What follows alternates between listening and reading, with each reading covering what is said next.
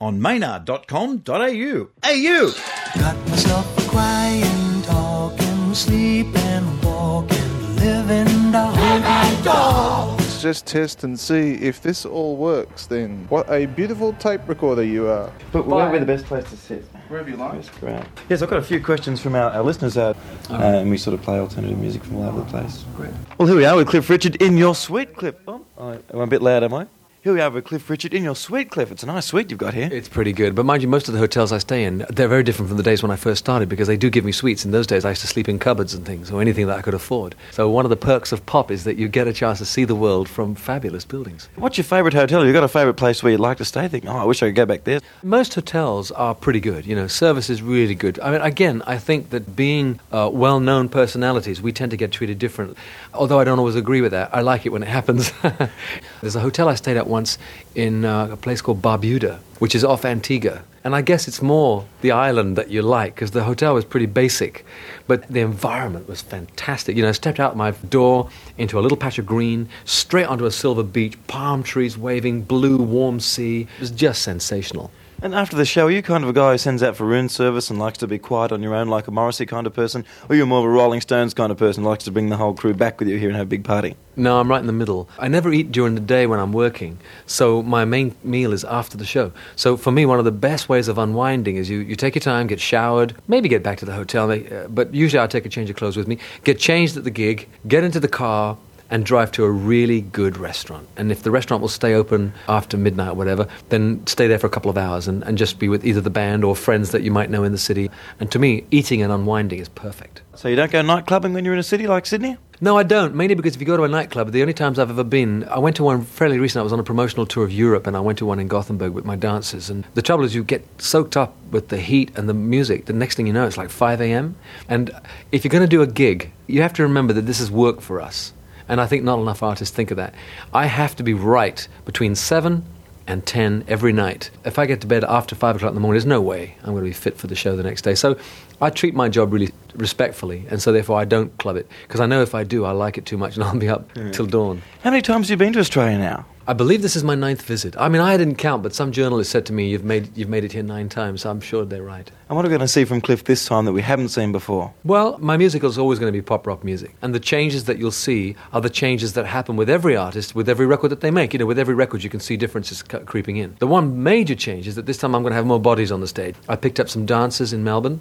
I've been rehearsing with them, so therefore the show will look bigger, I hope, than it's ever done before. Fingers crossed it all will go well. Yeah, of course, the big question, do you work with any tapes at all, Cliff, or is it completely live? Mostly live. It depends on whether or not I can sing and dance at the same time, because sometimes it's just not physically possible. So we'll probably use a couple of tapes. Sometimes also, if you can't get some of the effects, like a lot of percussion, for instance. Although, mind you, in Australia here, we won't be using tapes that much because I'm picking up a brass section here, and I'm a percussionist. Are these union rules, or you particularly found musicians who you like? There are union rules, and in the past, what I've done is we've had to use certain amount of... There's a reciprocal thing. If you bring 6 musicians, then you have to book 6 Aussie musicians. And that was fine. And in the past, though, what I've done is booked a little band and they've played in the foyer of a theatre while people are coming in, and then they get their money and go. And I thought, well, that's crazy. I've got to pay for them, so why don't I use them? So that's going to be another whole look. We're going to have a brass section and stuff on stage. Yes, sometimes we do use tapes if it's not possible to sing it live and maybe dance at the same time. I just don't have the heart. I've never sung it live yet because I can't do that routine and sing it. It's impossible. It's impossible for your lungs to work with any strength.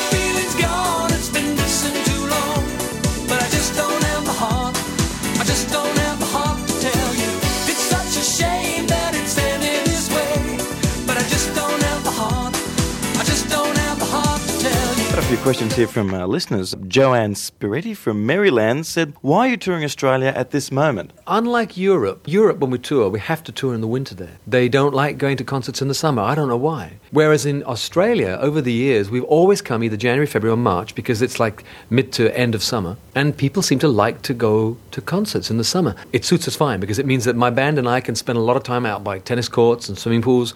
By the time we come to do the show, we're so relaxed. It becomes a highlight of the day. In Europe, sometimes it's really difficult to drum up the energy because you've maybe been inside a hotel room or a cinema or something, trapped in central heating, and so it's hard to get the adrenaline pumped for the show. So here in Australia, we enjoy touring because the weather's good and kind to us. And of course, in Britain, we don't have great weather. It's good for us all around. Alex from Wembley Downs in Perth asks, what cosmetics do you use because you look so young? And you're looking pretty youthful and young today. Now, what's your secret? Well, I don't use cosmetics during the day. I only use cosmetics if I'm going on stage. In fact, a lot of artists don't bother doing that. But I'm old enough to have started my career when vaudeville was just about to fade away. And in fact, I did shows in the past where my support were jugglers and old-fashioned comedians. And they used to get made up like you can't believe, you know, big, thick black eye lines and paint the eyebrows in. And the makeup used to stop on the jawline like this, so they were sort of red-faced and white-necked. So I started getting made up in those days to go on stage, and I modified it so that now I have a very natural way of doing it. But I use makeup on stage because they use very harsh lights. And in fact, if I talked to my lighting man, he could use coloured lights so that I would not need to do it. But I still think any lights you use washes away some of the character that's in your face. So that, for instance, even though I've got wide jawbones and a fairly good cheekbone,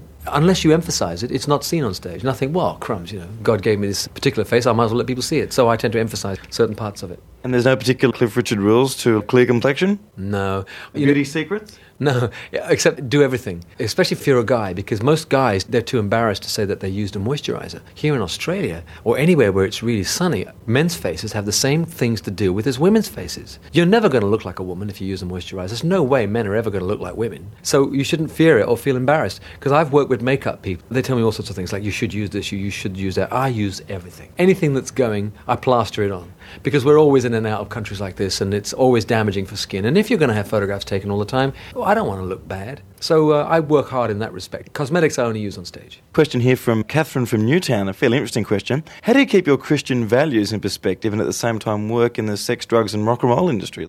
Well, first of all, I think it's wrong to assume that sex and drugs go together with rock and roll. Sex and drugs go together with anything. If you mix it, that's how it'll go. Rock and roll has its own identity. It doesn't need sex or drugs to make it move.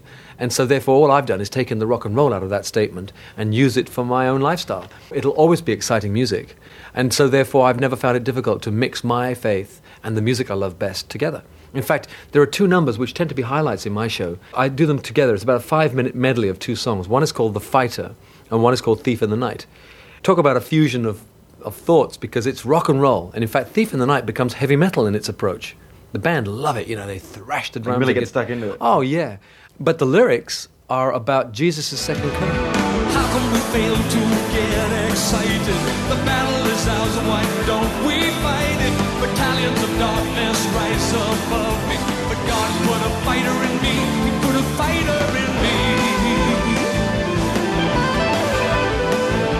I always think that rock and roll can do anything it wants. And if we want to drag it through the mire, we can. I don't intend to, though. I always think that rock and roll is pure by itself, and it's only mucked up by people. And do you ever think you could be accused of preaching to your audience? I don't think so, because I don't force it at them. Everyone knows about my faith now. I mean, you brought the subject up because you knew about being a Christian. So therefore, in a way, it would be wrong of me not to bring it up some way on stage, because I always think on stage it's the one chance for the public to get to know their artist, their favourite artist, in a more personal way. I mean, you know, let's face it, if I didn't offer anything else, they might just well put the album on. I mean, we're never as good as our albums on stage. How can you be? The acoustics are all different, great problems for the sound guy. So if you want to hear an album, play the album. That's the best way to hear Cliff Richard. But if you want to come to the concert, we'll try and copy the album as best we can, and I'll share a little bit more of myself so that you can know me better as a person. And one of the things I can share is my faith. At the press conference today, you were constantly asked about your celibacy. Do you get sick of people asking about that all the time? Well, yes, because it came... I never ever said I was celibate. It's just that they asked me, do you believe in sex outside marriage? I said no. So they said Cliff Richard's celibate. And of course, I am to an extent that I believe in trusting in God and therefore obeying His instructions, and sex outside marriage is, he says, not right for us, and so therefore I'm not married. But I don't consider myself celibate because I've not taken any vows. If I want to get married tomorrow, I can. There's nothing to stop me at all. Monks and priests are celibate. I'm not, because I haven't made the vow. I'm just trying to obey God's laws, and he says there are certain things that seem to be wrong for us, and I attempt to be obedient. Steve from Avalon asked this interesting question about the Thunderbirds. You actually were a Thunderbirds puppet once. How did you feel about that? And now, ladies and gentlemen, we present the biggest star in the universe, Cliff Richard Jr. Sometimes I feel you are cheating me, then you kiss me, and my mind is free. But then I think I should let you know that I got friends. So baby, listen to me. A shooting star will shoot you, and Mars will go to war. The man in the moon will jump on you if you don't love me, no more. Well, I felt rather honoured, really, except I don't think my puppet looked anything like me. So to have a puppet made was great. I felt rather thrilled. It's like getting mentioned on shows like The Young Ones, and anywhere that people mention you in some honorary fashion, it's a great privilege, really, and I feel quite rather thrilled. Look, everyone, he's coming through the doors. Brilliant! He didn't even open them! He's here! Quick, Rick, do the speech. Hey, kids, stop snogging and pay attention to me. Because if you're a wild-eyed loner standing at the gates of oblivion, then hitch a ride with us, because we're on the last freedom moped out of Nowhere City. And we haven't even told our parents what time we'll be back. So pull on your dancing trousers and get down to the total and utter king of rock and roll, Cliff Richard! Got myself a crying, talking, sleeping, walking, living dog. One last question. Rosita Frame in the film Summer Holiday, Swinging Affair. Do you remember that track? Yeah. It's the only duet you do with her. She actually rocketed to obscurity after that. Is that one of your favourite tracks, or just like one of those ones that just goes past you? No, it's not one of my favourite tracks, but because it was an unusual setup in the film, and it was part of the story that she should sing with me, in fact, and I wasn't really enjoying it because my girlfriend was watching. Ours will be ring-a-ding-ding. Just for kicks, we five will have our free. And we'll pretend we are not aware. This is more, so much more than a swinging affair. But I mean, my favourite track is Devil Woman. Well, let's jump to Devil Woman now. Thanks for talking to us, Cliff Richard. Thank you. Great, sorry about that. Oh. Talking to? Maynard. Are you Maynard? That's me, yes. And what's about your other name? Just Maynard. Okay. Hi there, my name's Cliff Richard, and I'm talking to Maynard. Thank you very much. I'm sorry we took up too much time. I've had nothing but bad luck since the day I saw the cat at my door. So I came into you, sweet lady, answering your mystical call. Crystal ball on the table, showing the future, the past. Same cat with them evil eyes, and I